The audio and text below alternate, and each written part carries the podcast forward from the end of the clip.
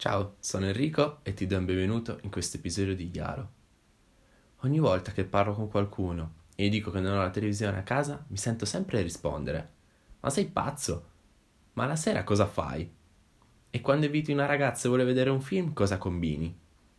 Beh, io gli rispondo sempre in maniera vaga.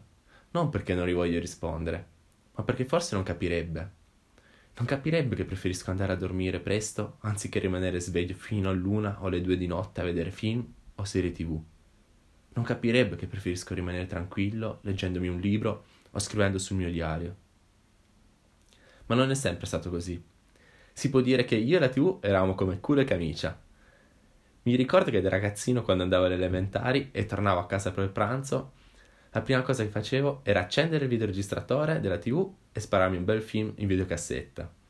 Povero mio padre, quanti film si è dovuto rivedere e rivedere per colpa mia. Poi è arrivata anche la PlayStation. Mamma mia, interi pomeriggi passati a giocarci sopra con gli amici per stabilire chi era più forte a FIFA. Mettiamoci anche gli abbonamenti televisivi, con lo sport, film e serie tv. Insomma, avevo il pacchetto completo. E così i weekend diventavano vere e proprie maratone di eventi sportivi e serie televisive. Ma la cosa peggiore era la sera, a cena. Era l'unico momento della giornata che passavo insieme alla mia famiglia, perché i miei genitori lavoravano tutti e due durante il giorno. A tavola sembravano zombie, coloro che provavano a parlarmi e io manco li rispondevo, o se lo facevo lo facevo monosillabi, perché ero impegnato a guardare la tv. Ecco, questo era il mio rapporto con la televisione. Sinceramente non so cosa mi abbia fatto cambiare idea così drasticamente. Forse stavo crescendo e non avevo più tutto questo tempo da perdere.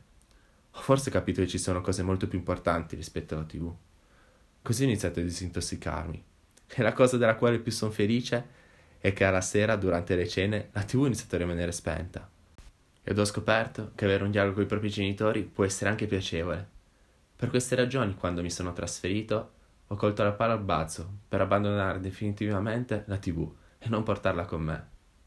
Così le domande che mi faccio io sono: è normale passare intere giornate davanti alla PlayStation? È normale spararsi serie TV e film fino a tarda notte per poi svegliarti la mattina più rincoglionito di prima? Ma soprattutto, è normale fare cena tutti insieme e sembrare uno zombie perché stai guardando la TV? Con i tuoi cari che provano a parlarti e tu manco li caghi? Beh, se tutto questo vuol dire essere normali, allora preferisco rimanere pazzo.